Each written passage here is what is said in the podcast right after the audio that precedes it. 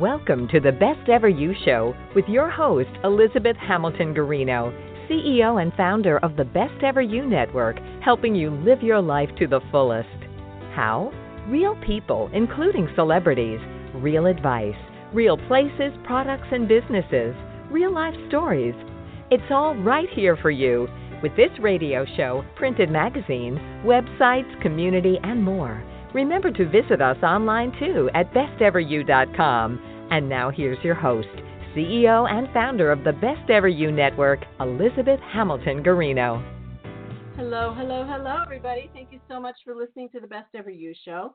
We are live from, I don't know, my house, and I have my hair on my top of my head like I always do, my glasses on, my sweats on, and we are going to have a very wonderful conversation with Nancy Levin, who is a fellow Hay House author.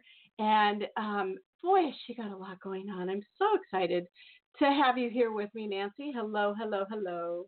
How are you Hi, today? thanks for I'm I'm great. We're actually having our very first snow today.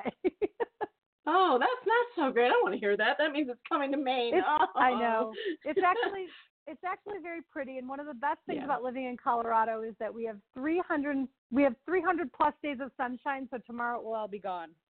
Yeah, exactly. I loved visiting there. I had such a blast. I hadn't been there in a really long time. It's really grown, but it's so beautiful. I'm uh, Mm-hmm. It is. yeah, I love beautiful, beautiful there. Yeah, I, I do too. And uh, Maine's kind of like that in a way too. It's just I wouldn't say we've got that beautiful, you know, sunshine all year round or anything, but it's just kind of a very beautiful place to be. So I'm sure wherever you're listening from, it's beautiful where you are as well.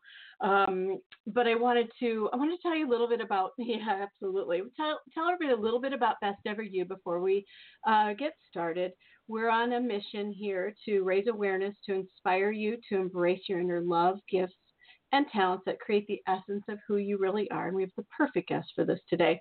But we're challenging you to share this uniqueness with the world. We're Best Ever You, when I created this in 2008, um, I created what I hoped would be a trusted place to discover or rediscover your authentic best self and to create a, a like a vision and practice that vision to really live where each moment in your life matters and really root in gratitude. So m- our goal is to assist you to connect with your true self, to others around you, and to the world as a whole in peace and for peace. Your highest best self, in my opinion, and Nancy, you can chime in and, and see if you agree with me here. But your highest best self and best life mean making a commitment to yourself to become healthy in all ways, mentally, physically, spiritually, financially, and emotionally. So take it away, Nancy. Mhm. Agree? of course I agree.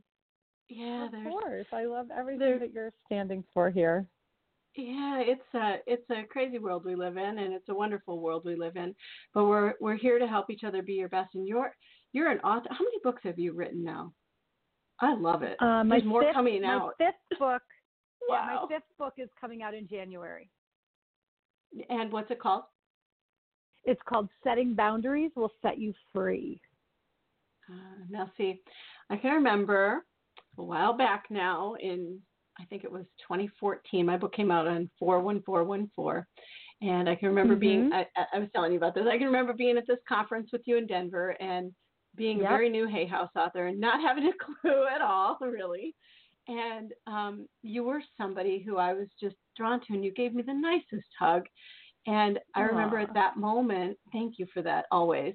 I remember at that moment You're were just putting your own book out as well. You were changing. Do you want to talk about that Yeah. a little bit? Sure, sure. Yeah, because at that point in April of 2014, it, that was a really pivotal time in my own life because I still was in my position as the event director at Hay House.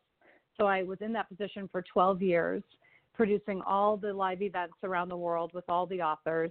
And just in 2010, so just, you know, four years prior, I had gone through my own you know dark night of the soul crisis really from from 2008 to 2010 uh, in the form of a very difficult and contentious divorce and so on the other side of that divorce i ended up deciding to do a life coach training certification program with my dear friend, the late Debbie Ford. And I did it because I really just wanted to know myself better. I had no desire to be a life coach. I had my dream job at Hay House, and I really did that coaching training because I wanted to just connect the dots in my own life. But on the other side of that training, I was unrecognizable from the woman who started it. It was astonishing to me how much had shifted in my life, and I began shifting out of this belief that my job at Hay House was what I was meant to do for the rest of my life and started sort of shifting into knowing that I had a different calling to actually go out on my own and publish books and coach and teach and train and do all the things I'm doing now. So that April 2014 was really pivotal because my my book Jump and Your Life Will Appear came out in February 2014 and then I ended up leaving my position at Hay House by August of 2014. How scary was that moment when you left Hay House? Because you're, I mean, you're still connected. You're a Hay House author, and you, oh, yeah. you have a call-in radio show and all that. But yeah. how describe yeah. that moment? sure. So you know, I mean, I in order to describe that moment, I have to actually backtrack a tiny bit. And so, as I after I'd gone through my training, you know, by like 2011, I was sort of, you know, getting more clear on. It's when I actually published my first book, which is was a book of poetry, and then I self-published that book, and then I was, you know, spending more time on stage speaking. So in the originally, I had been uh, just emceeing all of our events and you know introducing the speakers and the lunch break and all that and then i started sharing my poems and then i started you know, doing keynotes keynotes of my own still while I had my job. So I was wearing two hats. And somewhere around so in 2013, Reid Tracy, the president and CEO of Hay House, who's a dear friend of mine and who's always been, you know, an, a mega advocate and cheerleader for me. Uh, we were out on a walk in Melbourne, Australia. We were there doing an event, and he actually said to me, "I can see that you're at the end of your rope." And you know i had been really burning the candle at, at all the ends. I was sort of doing a side hustle of a coaching business while having my hay house job while traveling 200 days a year while you know uh, just yeah. while writing my second book you know all of this. And so he could really see that i was you know getting burned out.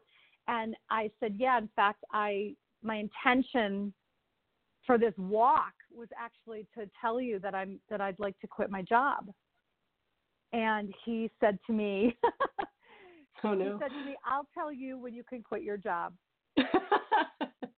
right? Oh. It was perfect. Yeah. It was the best thing ever because what he said to me is, "Here's what I want to see you do. I want you to leave your job, but I want you to build your foundation so that you have something to go to. I want you to publish publish that second book. And again, I was self publishing. He didn't offer to publish my books. You know, I was self publishing my second book uh, he said, you know, get your get your social media, your all your you know get your get all your platform in place, build a, a solid client base, so that when you leave this job, you're not you know you're not scrambling. You have something solid to go to, and it was tremendous advice. So then, what happened was, you know, as I mentioned, that was probably summer of 2013, and so I. Uh, I, I self-published Jump and Your Life Will Appear, my second book in Jan, excuse me, in February 2014. Two months later, he called me and said, "Hey, your book is doing really well. Hay House wants to pick it up." So, Hay House picked up that book in in uh, like maybe April or May, and then a couple weeks later, Reid called me and said, "Okay, you can go now." And I started bawling my eyes out and I said, you know, are you firing me? And he said, I'm not firing you. This was our plan. This is what we talked about. This is the time. So what I feel, you know, so to your question of, you know, leaving and jumping and going out on my own, you know, I did it in I did it at a really slow, digestible pace. You know, I and I did this whole thing of really building my side hustle so that I had the confidence to leave knowing that I wouldn't be scrambling or, you know, eating ramen every day. You know, I, college, I was right? setting up. I was really setting right. I was setting up a foundation for myself to be able to leave. Ramen's good though. And Um, you know, and to that end, I'll also say, you know, it was it was a big shift in identity for me. You know, I had I had you know in in that world, you know, my position was uh, it had a certain cachet to it. You know, and so it was a big deal of who am I if I am not this? Who am I if I'm no longer this? If I can't say I'm Nancy Levin, you know, Hay House event director you know who am i if i'm now just me Yeah, and who and who are you these days? Because it's you, it's it's I love it, all your books and all your things that you're doing. But when you're Nancy Levin, it's a. Do you think it's difficult, easy, you know, to to make that leap when you have that identity? Um, I know exactly what you're talking about. You know, it's like Elizabeth Guarino, mom of four, you know, boys right okay, now they're all grown. mom Right. of four. I've been struggling with that sentence, like mom of four young men, mom of four sons, mom. what what do you do Right. when the title changes a little bit? Right and i think what it really what really happens is it's it's an invitation to turn your attention inward because especially for those of us who have been you know who have been living other referenced lives and i see it with my clients who are mothers all the time especially more than anything else you know but for those of us who who have been people pleasers or overachievers or peacekeepers or not rock the boaters and conflict avoiders and all the things that have us be looking looking for the external validation or something to pin our worthiness to. And really that's what it is when we're identifying by some qualifying statement of event director or mom of four. You know we're pinning it to something outside of ourselves. And so to me the whole journey is about coming back to shining the light on the inside and recognizing our sense of self worth that has nothing to do with what's going on outside of us. It's not pinned to any external validation, applause, approval. It's not pinned to what I do, achieve, or produce. It's simply here. And so then from that place, it's starting to come back, you know, because what's really been happening, whether we're conscious of it or not, is we've been abandoning ourselves for the sake of everyone else. And we've been doing it for so long that we're numb to it. And mm-hmm. so we have to be able, you know, it's really an invitation to come back and start checking in. And this is, you know, my latest book is called Permission to Put Yourself First. And then it's a beautiful transition into setting boundaries will set you free because this is really about what do I want? What do I need? What can I put my attention on inside of me? Can I give my, my can I give myself permission to want and need and desire? Can do I know my do I know my priorities? Do I know my non-negotiables? Do I know how to make myself a priority? Love it. I love that word non-negotiables. What Yeah. are those? It's a big Let's it's go a big, there for a minute. By the by the way, everybody listening, Nancy has a wonderful website, nancylevin.com. If you're scrolling through on your phone while you're listening or whatever, Nancy Levin is N A N C Y L E V I N dot com. Non negotiables. That's oh powerful right there. What Hmm. are those? What Yeah, Even so for you, are- what does you that know, mean? So, yeah, I will, and I'll say, you know, to me, my non-negotiables are are the are the commitments that I make to myself that I hold, that are really most important to me. It's how I make myself a priority instead of making everyone else a priority over me. And so this can look like this can this can embody rituals and routines, but this can also bring in the concept of boundaries. So, you know, if I the, the way I define boundary is our our limits around what we will or will not do, will or will not tolerate, and will or will not accept. And so once we're clear on that, then we're also so we're clear on what we on what we on what we're not going to allow, but we're also getting more consciously clear about what we're curating to bring into our lives. So it's both it goes both ways. Most people think boundary is a barrier and it's bad, but it's also really um, the way that we can protect and honor what is most important to us. So for me, my non-negotiables, I mean, the way that non-negotiables show up in my life are around um, an evening and a morning routine. So I, you know, have a very specific, like, you know, in the evening, first of all, I'm a very, I go to bed early and I, I'm an early to bed, early to rise kind of person. So my non-negotiables are really like, I need to be lights out by 930.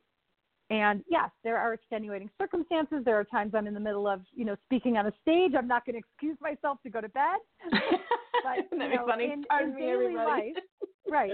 In daily life, you know, my non-negotiable is, you know, is going to bed by 9:30 because I know that I'm up at five, and I and I don't want to do anything to compromise my morning. And you know, I do things also like before I go to bed, I put my phone into airplane mode so when I wake up in the morning, I'm not bombarded by messages. And oh, that's how you that do that, huh? That is exactly what I do, and I've been doing airplane it for mode. years. And it has made. Oh. I put my phone into airplane mode when I go to sleep.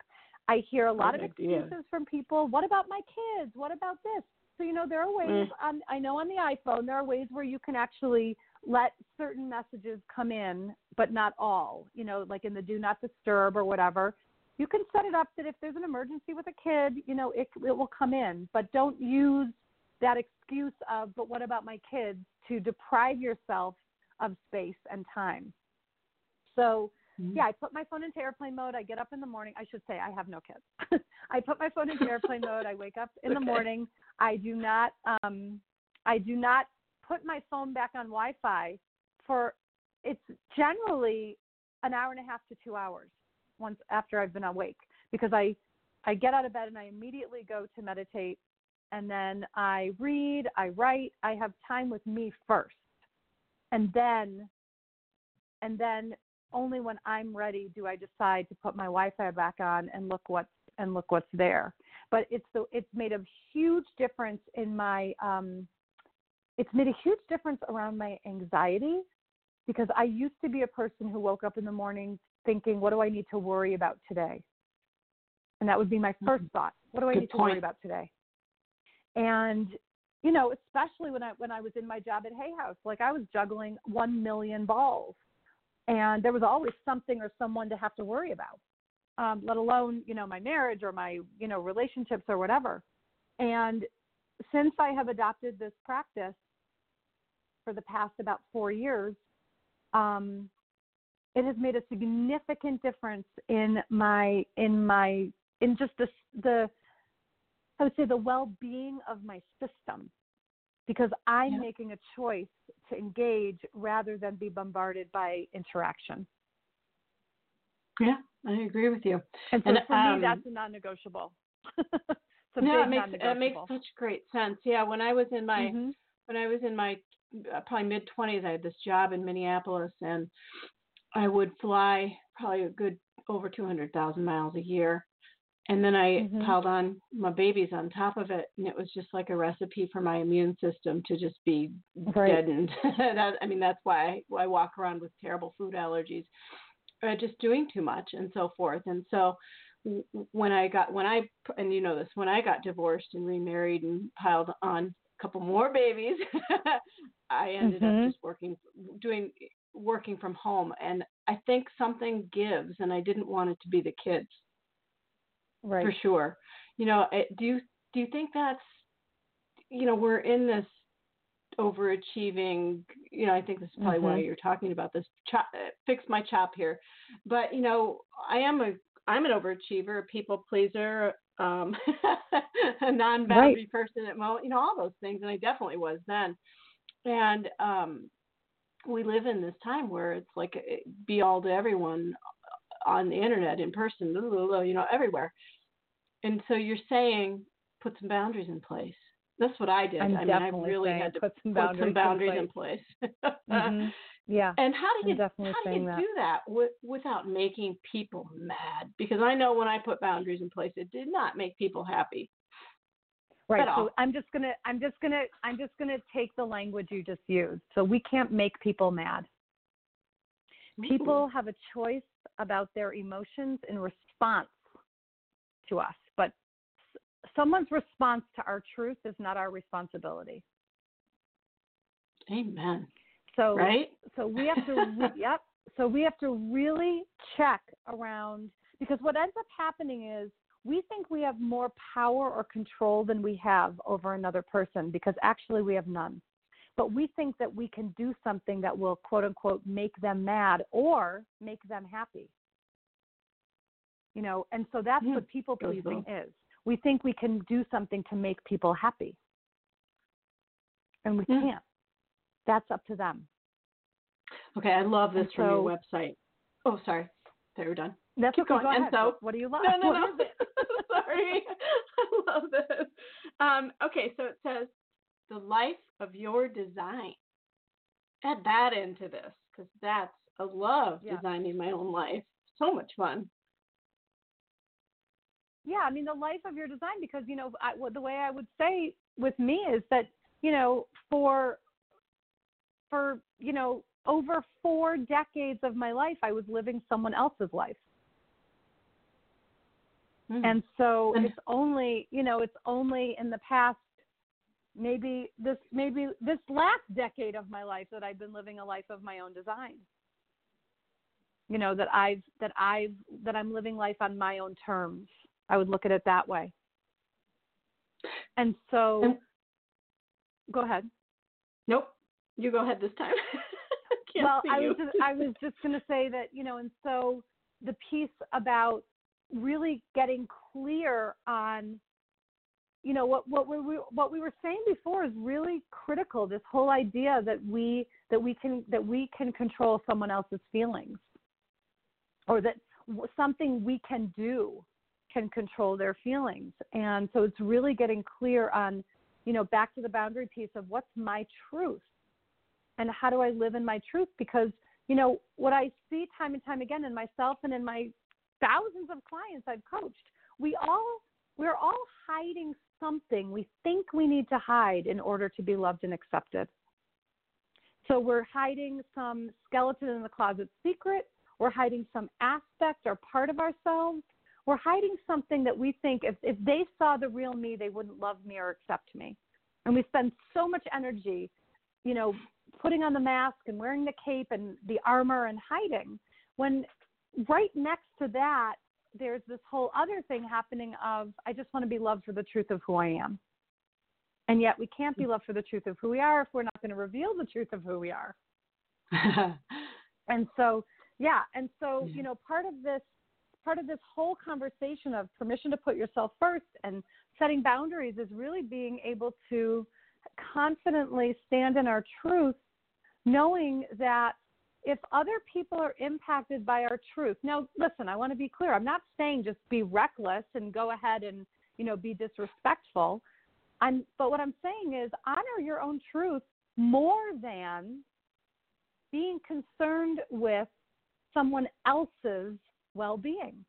Because for too long we've been actually taking the hit. Our own well-being has been taking the hit. Hmm. Do you do you think this applies to teenagers? Think about think about being Say in more. High school for a asking. moment with me. what did you say? Yep. I'm not. I'm not 100 percent clear what you're at. like. Are you Oh. saying you talking to teenagers or the teenager teenagers doing this? I'm not clear what you're saying. I think teenagers doing this because I think Mhm. about just being in high school and and our audience is varies in age. We have a lot of high school kids who listen to this Mhm. show. I'm always surprised. hmm And um, so, all you teenagers out there or college kids listening, how can you put yourself first? And how do you do that, even if maybe you're gr- growing and learning about yourself at the same Yep. time? Is it super important to always, you know, because your your your truth about yourself might change a little bit as you learn and grow, but it's always important to I mean, Be right. I authentically mean, here's you. the bottom line. I don't think I ever. I never set a boundary until I was in my 40s. I didn't even know what a boundary was. yep. And if I had learned all of this in my teens or my 20s, I mean, my God, my life would be so different. I wouldn't have married the man I married, which would have, you know, set me on an entirely different trajectory. Yeah, I'm a little You know, bit mad. of, you know, you read your what was that? diaries. I heard you yes, read he I did. he told read me my one time journal. you read your diaries. I'm just like, that makes me so mad. yeah, he read my journals. But I'll tell you the truth is that the fact that he read my journals, that was for me the catalytic oh God, experience of me being able to launch into who I am now. You know, because I can tell you that if he hadn't have read the journals and I'd stayed in the marriage, I would still be that people pleasing, peacekeeping per- person. I would not be talking to you now because I wouldn't be the author of five books. I wouldn't be a coach. I wouldn't, you know, I wouldn't be all these things because I was yeah. living a very different life. What about what is it about you that changed? Was, aside from that moment, did you have a, a, how did you how did you do that? Did you have like a conver- um, a conversation with yourself, a conversation with somebody else? How did you reach talk a little bit about yeah. that. Make if you can make yourself vulnerable for me, for me, I, and for the I'm audience a little to make bit. Myself vulnerable. yeah, I know you so are. Real, you know the real, yeah, the real pivot point for me was, you know, and the whole story is in Jump and Your Life will appear, but the real pivot yeah. point for me was, you know, coming home from this business trip to ultimately discover that my husband of 18 years had read my journals and I had over 70 volumes and I walked in the door and he was holding four volumes and said, I'm going to make copies of pages and send them to your friends, your parents, your coworkers, and let's see what they think when they find out about the real Nancy.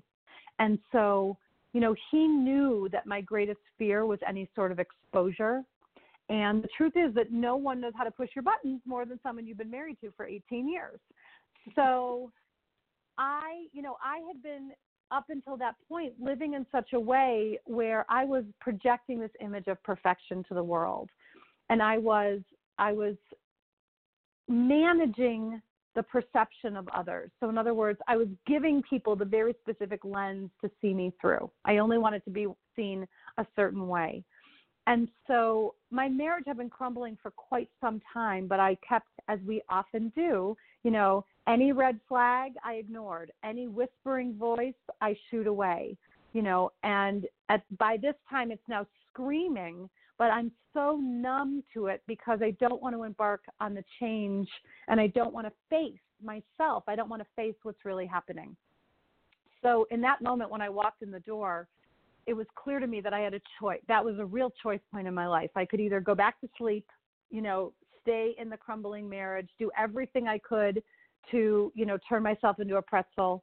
And it was a really difficult scenario because my my marriage was one filled with rage, his, and filled with silence, mine. so I had no hmm. voice. I didn't know how to react or respond in any healthy way. And it was it was highly abusive. It was very challenging for me. And yet I didn't know a way out. So that night it took me 2 years to leave the marriage from that night. That was April 12th 2008 and it took me 2 years until 2010 to leave the marriage.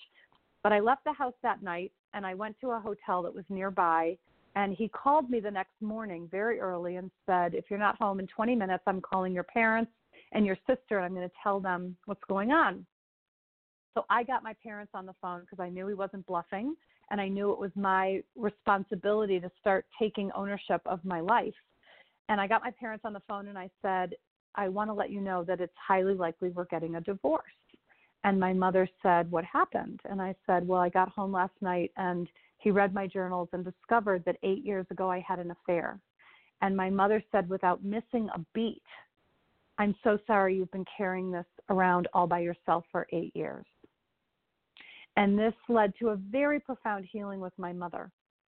And from that point on, I, you know, here's the thing I know that I set a bomb in my journal eight years prior to detonate at some point because yeah. who I was at that time didn't have a voice to be able to go to my husband and say, you know, I'm not happy. You know, I don't want to stay married. I don't want to be here. I didn't know how to do that. So I did what I I did what I thought I could do at the time. I'm not I'm not, you know, here as an advocate for infidelity. It's just simply It's simply what Right. the option I took at the time. And the, the bottom line is that when we don't tell the truth, the truth will come out and it will come out sideways. It will come out in self destructive ways, it will come out in illness, it'll come out in self sabotage, but it will come out because we create a lot of chaos in our lives to avoid telling the truth. Mm. It's a really good point. Mm-hmm.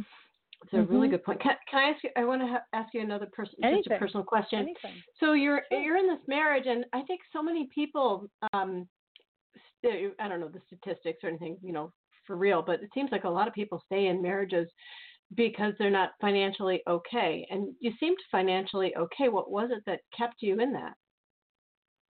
Yeah, I mean, I was the breadwinner actually. Yeah. Uh, for me, it was it was really about shame.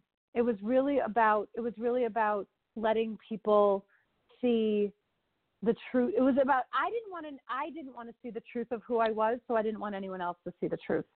I get it. And I yeah. didn't want to be a failure. I didn't want to be I didn't want anyone to say I told you so. You shouldn't have married this particular person. Um It's always so a nice sentence, of- isn't it? I told you. that I was I'm sorry? It's always a nice sentence, isn't it? I told you not to yeah do that. Yeah, I mean there was like, for me there was a lot of like i was still trying to prove something i was still trying to earn something uh i didn't want to be wrong i didn't want to be i didn't want to fail i didn't want to live in the shame it was all of that Hmm. Yeah. you know and that's why i was saying before like if i had learned things if i you know put certain things in place around boundaries and permission to put myself first and all of this in my teens and 20s you know to me that is i mean that's such a it's such a rock solid foundation that i never had So I like as you're talking about the life you design with put yourself first and tell the truth and, and claim your true worth. Can you talk about self worth and self love? Sure. I mean i think to me yeah i mean i think i think it all comes down to this. I mean i think i think it's the most the most important relationship we will ever be in in our lives is the one that we have with ourselves. And yet i think it's the one that we most often neglect. You know we're so quick to override a promise we make to ourselves or a commitment we make to ourselves. We're so quick to override it, which is why I really bring in the importance of these non negotiables. You know, that we start to really show ourselves that we can that we can actually show up for ourselves, that we can honor the promises that we make to ourselves. You know, we're so we're so quick to look for someone else outside of us to validate the worth, like I was saying earlier and so the love has to begin the love has to begin here we think that we think that our relationship to ourselves is going to shift by something someone on the outside shows us or gives us. And we have that backwards. It's really about what we believe about ourselves. All of this begins with beliefs because our limiting beliefs our shadow beliefs are imprinted on us when we are very very young. And we go through our lives with these beliefs. And you know the, these beliefs can sound like you know anything. I'm not good enough. I'm not enough. I'm unlovable. There must be something wrong with me. All of all of our limiting beliefs ultimately filter in the singular into the singular belief of i'm not worthy. I'm not worthy of love. I'm not worthy of happiness. I'm not worthy of money. I'm not worthy of joy whatever it might be, but it's this fundamental sense of unworthiness that we think something outside is going to fix. And so we go through our lives with these beliefs, and what happens is our beliefs are magnetic. And we will draw toward us the very circumstances, situations, relationships that will reinforce what we believe about ourselves. And so that's why Yeah. it's so important to do this to do this work around shifting our beliefs around to self-love around to knowing our self worth. I mean, the self worth piece is huge. You know, so I wrote a book called Worthy uh, Boost Your Self Worth to Grow Your Net Worth. And the origin point for that book was the moment I was in my divorce mediation. And going into the mediation, my lawyer had said, Our position will be no maintenance for him you know he's healthy and able bodied he doesn't work because he hasn't wanted to work and you've been you know you've been the bread breadwinner but he's able to work. He just has not. And so my lawyer you know we went into this divorce mediation in agreement that we weren't going to pay any maintenance in the divorce and i thought that was what we had agreed to. And then within yeah. moments his you know his lawyer had come in with this whole you know a whole song and dance and the next thing i know my lawyer is negotiating. So in other words my lawyer didn't say no. My lawyer started to negotiate. And because i didn't know that i could say no i didn't know about i didn't have the self-worth to be able to stand up for myself and say i'm not going to agree to this.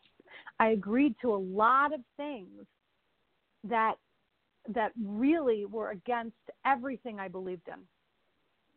But I agreed. Yeah. And then what happens? So this this you know it was like because I didn't have the self worth in that moment, there was tremendous impact on my net worth. And so for me, there was a real learning there. It was one of those catch twenty two moments. You know, it was really one of the darkest darkest moments of my life, and it was the only thing that could have taught me what I now know around my own self worth and around standing up for myself and having a voice and saying no. It's one of my so, favorite books that you wrote. I love that oh, book. Oh, thank you. Thank you. I, I love that book too. Thank you. And so, you know, for me it was it was really critical. Yeah, it was really critical that whole, you know, that whole experience needed to happen that way for me to learn what I needed to learn around that.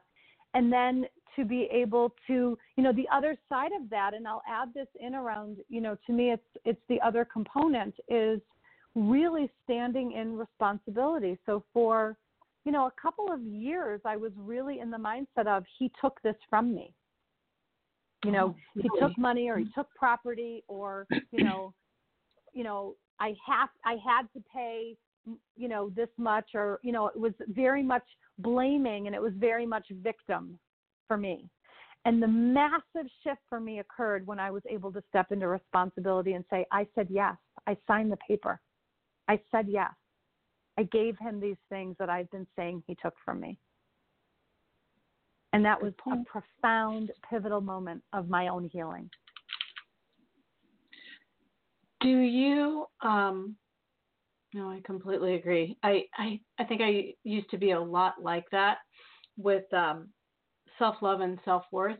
Um, met a guy named Gary Kobad who was like, I'm going to teach you a lot about self love and self worth because I kept entering pageants or a, a, a this or that, you know, something that would fill that gap or void or pit or whatever it was that mm-hmm. I kept mm-hmm. thinking that add another add another credential or an accolade or this or that would make me yeah. whole and I really had to go back. And you know what really taught me that?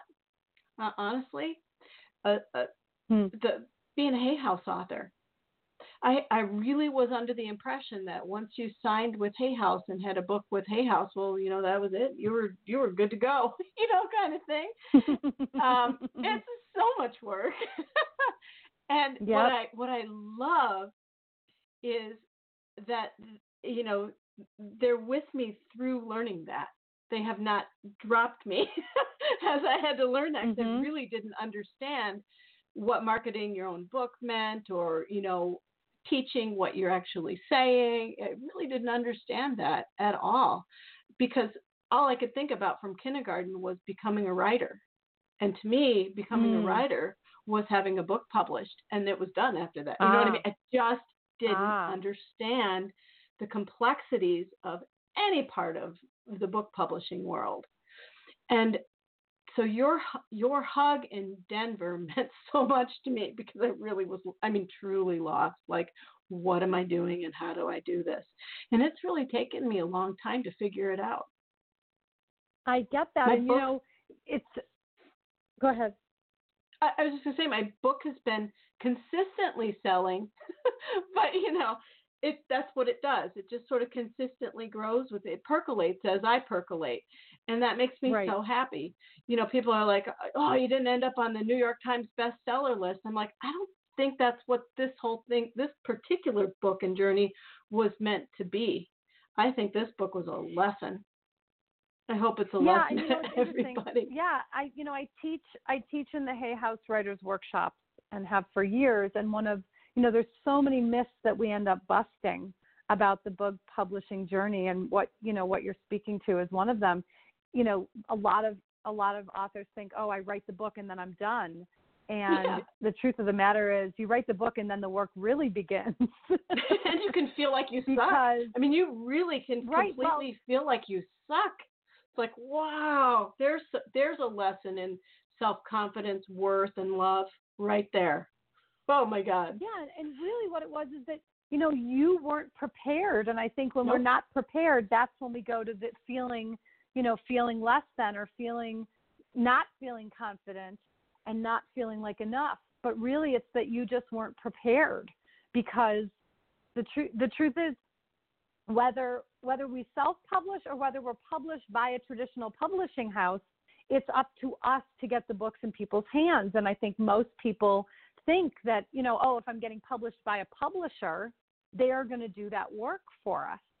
And, you know, it's really up to us to build that platform, like I was talking about earlier when Reid said to me, you know, so this is really about like building all the social media pre- presence, getting your mailing list, you know, all these things.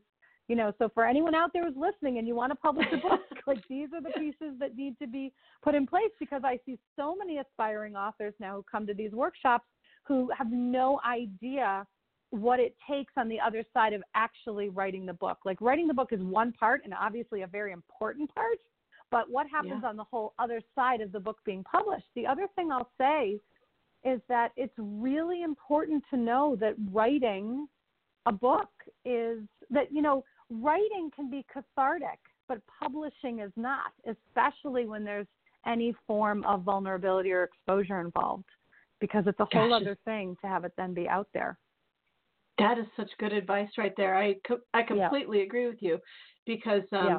yeah, so yeah, yeah. Say yeah. yeah Um, Yep. Well, okay, so I let's talk. You are in. I, I saw a picture of you. Um, I'm just going to shift gears off that, and maybe we'll come back to it a little Great. bit because Sure. I think a lot of people listen to people who have books published. Self, I've self-published books too, and they they want to know more about the process and so forth. So maybe we'll come back to that in just a little bit. But Okay, um, I really because we don't. Yeah, because we only have like 15 minutes left. I really wanted to talk Yeah. to you anything about the importance of health tied into all of this because I can only Mm-hmm. imagine like as the event director at Hay House and then from my like my own personal experience of flying around jet setting, you know, and you know, doing my jobs, um, my health just didn't exist. I was sick all the time. Mm. Do you, what's the importance that you place on health in the background of all of this, like a foundational part of this? It's so interesting that you asked this question, and I'm going to answer it. I mean, I feel like I'm going to answer it in such a weird way. okay. um, so when I was in my marriage, part of the context of my marriage was that my husband was very controlling, and he was very controlling of what I wore, what I ate, how I how I moved my body, and my body fat percentage. So he was incredibly controlling about my body, and I allow I enabled him to be that. I, I allowed him to be that.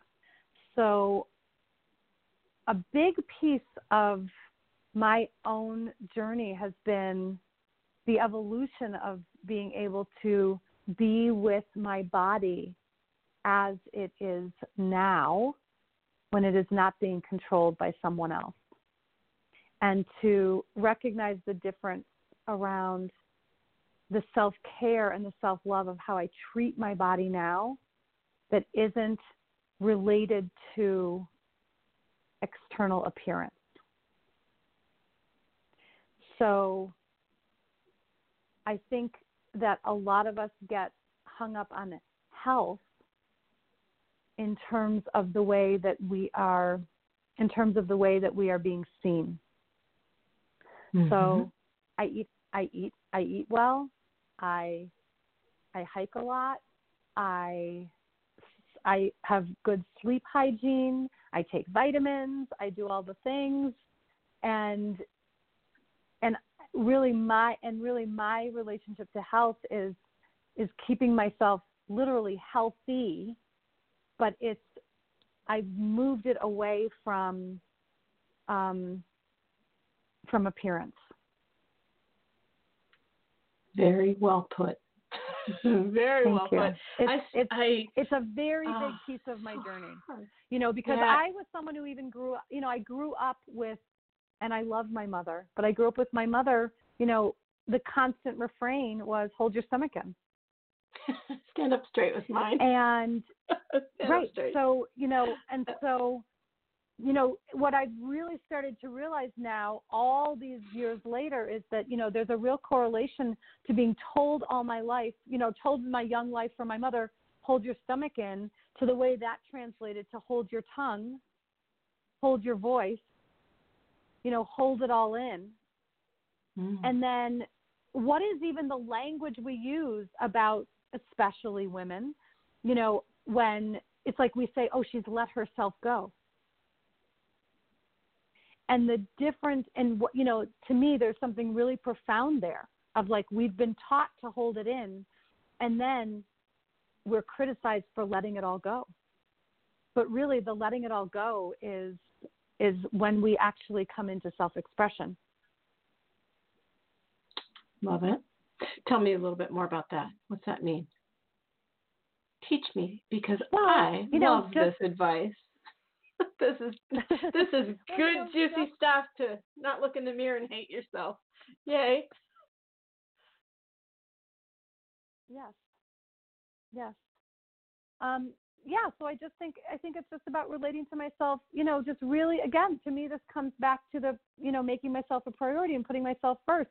What do I want? What do I need? As opposed to it being some kind of um concern and instead of it being a concern about a reflection outward. Yeah. My husband will say, You are so hard on yourself. You're your own worst critic. Mhm. I love you the way Yeah. you are. Yeah. Want to expand on that one? Yeah. it's probably really Well, true for a lot again, of people. But again, it's it's right. But again, it's but again, it's it's not so much about what he says to you; it's what you say to you. Yeah. I agree. I'm probably my It's own not- worst critic. Yeah. Yeah, we Yeah. all are. We are all going to judge ourselves more harshly than anyone else judges us. Yeah. You know, I'm on this I'm on this thing like, you know, you turn 50 and you're like, "Okay, so it's super popular to be on YouTube." And I think, "Okay, super popular versus what do I actually need? What do I actually want to do? What can I actually, you know, what do I like to do? You know, that kind of thing." I had this thing about TV for the longest time, this choppy, but I'm I'm my degrees are in television communications, so I'm used to huge Mhm. light kits and studios and all this stuff. So for the longest time, been like, well, yeah, I can be on YouTube, but I'm going to need a whole light studio in the house. Let me just tell you, you know, kind of thing. And it's like finally that lift is, I don't know what it was, but I was like, I think I'm just going to do this. And I, I've been putting, I'm, it's a reach, it's a real stretch for me because in reality, I'm pretty darn shy um, to be on. I mean, I put a video, Nancy, on my website, like an actual Mm. YouTube video on my website, a Mhm. huge, Mhm. no light kit, no professional camera. you know, what I mean? I'm used to those things, and I'm like, no, I'm just going to do this and talk, and talk ab- talk about um, a moment of just like, oh, there, now I can just chill out. I did that, you know, kind of thing. Um, but it, I, it's hard to to go. You know, you almost have to make yourself super uncomfortable to grow. Always kind of say that. Do you think that's good yeah, or I mean, I th- and I think it's about, but I also think it's Yeah. about like getting, it's about like finding the comfort in the discomfort. You yeah. know, getting more comfortable with the discomfort. Hmm. That's a really good. Getting comfort in. Say that again. Finding Getting- more finding- comfort in the discomfort. Discomfort. Yeah. Yeah, because you know, like I really think about this, and there's a whole piece in my book, um, "Permission to Put Yourself First, about cozying up to conflict. So whether it's internal conflict or external conflict, and the truth is that the more we avoid external conflict, we're creating more internal conflict. But really what it's about is is dropping the need for everything to always be okay. Mm. So that we're not Yeah. caught up in the what do I need to do or say to make everything be okay. Yeah, it's not always, is it? No, and and it's not even honest for everything to be okay all the time. Yeah. Yeah. And so really, I- it's, more, it's really yeah, it's about like being okay. You know that harmony is not the goal because the truth of the matter is that when we're when we're constantly seeking harmony at all costs, it comes at a really high cost, and it comes at a high cost. I'm quoting us. you on that. I got to write that down. Great, I- go for it. Tell me that again. Harmony at all What did I when say? When we're- constantly. Yeah, when we're Constantly? when we're yeah when we're striving for harmony at all costs, uh, at all costs. Yeah, it comes at a high cost. There you go. Hang on. At a high cost. Okay, I'm putting that out there. I'm quoting that. All right. Okay. We have ten minutes left. Do, can you? Um, that's a that's a really important thing to remember. Well, I'm gonna think noodle on that for a while. I might I'll have to write a, a, a post about what you just said and what that means to me, if that's okay with you, because that's a that's powerful right there, and that's exactly what I'm talking about. You know, it's like, oh, I need I need and want to do this, but I'm terrified that people are gonna judge me and go, oh, you're 50 and you have wrinkles, Ugh, you know, all the crap that people do, and I'm just like, you know, I'm doing this, and you know what, I got I and I don't I don't need people to like go, oh, it's so great or whatever. It just for once in my life, it made and not once in my life, but you know, once doing that, it made me actually feel proud of me, not somebody else. I could have cared less what anybody said. It just was something Mhm. I wanted to do, and it's proudly displayed Mhm. right on my website. So like, I'm happy about that. So whatever, right? And sometimes when you Yeah, make I yourself mean- happy, other people follow. So it's all good, right? Yeah. And I think Right. I think that it's it's more it's more about coming into what actually makes me happy. I mean, Yeah. for you know, I I for a lot of my life, I was I was really someone who thought happiness and fun were for other people because they weren't drivers in my life. You know, happiness, fun, pleasure, those are not things that have driven me. And so, what I had to understand is that what I was really relating to was the way that other people defined fun and happy and play. And I had to find Mm. what it was for me Yeah. because the things that most other people relate to are not the things that I relate to. Yeah. Yeah. I I have a. I was talking to my mom while I was in Minnesota this past month, and um, I I loved the conversations I had with my mom. We had a lot of downtime um, because she had surgery, and, and I I was talking to you while I was there a little bit, and I appreciate your love and support with with my mom and Mm. everything. I had this Mhm. wonderful conversation with her about how a lot of us are walking around with some form of grief and nobody else ever really knows about it. So like internal head Mhm. noise or strife or whatever Mhm. it is. But Mhm. I, I think I'm convinced that about 100% of people are walking around that way with something, Yeah. either shame or grief or stress or whatever it is. And it doesn't appear that way when you meet them. Yeah. Yeah. Yeah. You think everything's just fine and dandy, and in the meantime, you scratch a little bit below the surface, and it's unraveling in some in some Yeah. form, and it's it makes me really I think, think about all- other people. yeah, we've all got that going on, and I think that's also why there's, you know, why it's such a detriment. There's an expression, uh, you know, it's, I often see it used about like Instagram. You know, don't compare your insides to other people's outsides. You know, Mm. and so, you know, to take a moment to really consider, you know, what what's happening for other people too. Yeah, very much so, because I think we all need each other a lot. Um, can I? I might. We might bump over the hour. I hope. I'm hoping not, but, but I want to open up a little bit of more about what you're doing because you have a whole coaching. Um, oh, oh, you're teaching people to be life coaches. I you're a am. master integrator. I, am. love it. Yep. I So thank tell you. us. And if we run over, I'm good with that if you are, because I want to hear all about this. Okay. It's amazing. So yeah, I mean, I oh, I just opened the doors. It's open right now. Applause, applause, the doors applause. to Levin Life Coach Academy, and all the details are on my website. And yeah, it was really important to me to create a training and certification program that was comprehensive and that will prepare coaches to be skilled, confident, and profitable. So it's Hmm. really for anyone who wants to uh, have to build a career, build a business of life coaching. Also, for people who've already been certified, I have several people who've joined the program who actually already have certifications from elsewhere, but want to come in here because they want to fill their toolbox some more and they want to get more of what I'm offering. And then it's really for anyone who's wanting to do the deep dive into personal development and it's you know a beautiful complement to enhance a current career. So there's many ways that the life coach training can be utilized.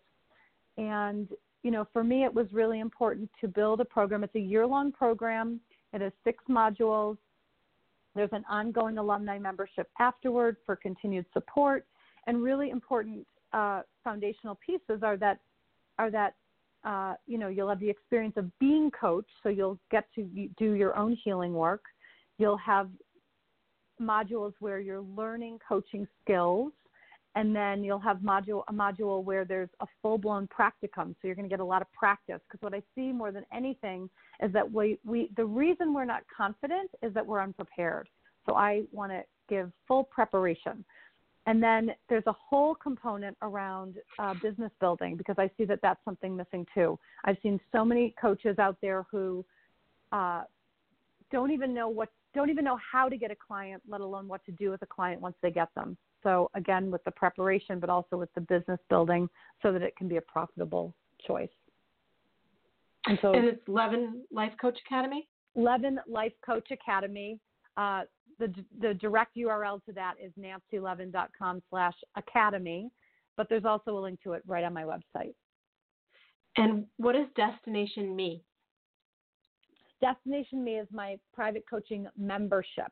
So it's I, I created that because I really wanted to have a very very affordable, accessible way to to work with me. So it, there's a there's a monthly basis or an annual basis, and there's a phenomenal uh, engaged community there as well. So if that you know, so it's it's sort of like a nice entry point to learn and experience what it's like to work with me. What do you think about this sentence? Mm-hmm. Again, pardon my chop. Somebody said to me, I can't be a life coach and I can't write for Best Ever You because my life isn't perfect. How could I possibly give advice to other people? I love it. I'm like, right. that's exactly why yeah, we need so, you. well, the first thing I'll say there is coaching is not advice giving. Coaching is not mm-hmm. about giving advice. Coaching is not about telling people what to do or telling people what you would do if you were them. Coaching is about guiding a client to his or her own experience. So it's guiding a client to his or her own her his or her own transformation.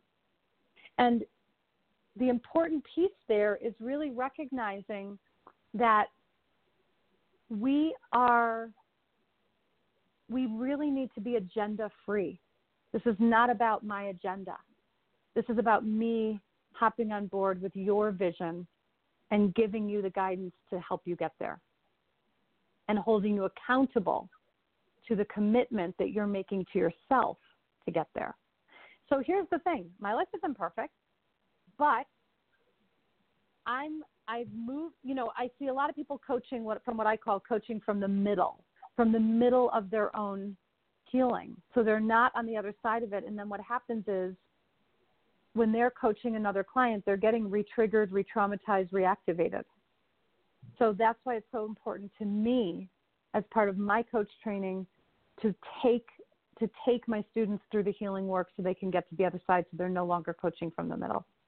And then all you need to do is be a certain amount of just a certain amount further along on the journey to be able to show the path to someone else. Mm. Very good. I'm excited for that. Um, Thank you, me super, too. Yeah, and and I know you don't like this, but I am super proud of you. I think it, just watching everything that you've what done do over the like past. That? Yeah, I don't know. I feel like to be told I'll be proud of you. I I just am super proud of everything I that you're appreciate that you're doing. proud of Good. Okay. I don't take offense you. to that. yeah, good. I don't take any Um, offense to that. Good. Um, cause I, I, you know, I love, I, I love being told, you know, oh, I'm so proud of you, but not in that sense of like, oh, that, that's gonna, you know, root in my, you know, being of everything that I am or whatever, you know. But I do, I, I believe in telling people when I'm super proud of them, and um, it's really neat to watch you grow and change and see all you're doing. And um, I know I've kept you over here, but I just I wish you continued success and thank you for being so reachable and real. That's that's Thank you. You're very welcome. get go. You're just reachable and real. And um, I I do not end shows very well. So would you like to teach me how to end a radio show once and for all? You're you're You sweet. Listen to the You know, I- history of 500 shows, and I never end them right. so, you know, one thing that I'm just thinking about here that I think can help everyone is I always believe that where we are right now is the culmination of all the choices, actions, and decisions we've made up until now. So, if we want something in our lives to be different, we have to make different choices. So, the way I look at it, our present moment choices are the crystal ball. Our present moment choices predict our future because every choice we make is going to serve us or sabotage us. So we want to make sure we're t- making choices and taking action that move us into that life that we most desire. And so I I want to support everyone in just giving yourself permission to make the choices and take the action that put yourself in the place of being your priority. Love it. All right. I'm going to be quiet and say thank you for being with us. we try to end this Hmm. properly. My pleasure. And yeah, thank you guys all for listening. And Nancy, thank you for being with us. You can learn more You're at very Nancy. welcome. Thank you. And you can learn more at nancylevin.com. And um, oh, nancylevin.com slash academy is going to be wonderful and is wonderful. And I'm looking forward to seeing that grow and everything as well. So thank you all for listening. And um, oh, I know, we just syndicated on Spotify as well. So I just wanted to tell everybody that before Mm, we go. So yes, we're Yeah. syndicated on iHeartRadio, Spotify, and iTunes, and then a lot of other places where podcasts are heard. So you can listen to us on full replay. This was live and taped live, and we appreciate your listening. So Nancy, are there any other things before we go? We covered it. We're good. I hope we come back again. Yay. I would love to. Thank you so much.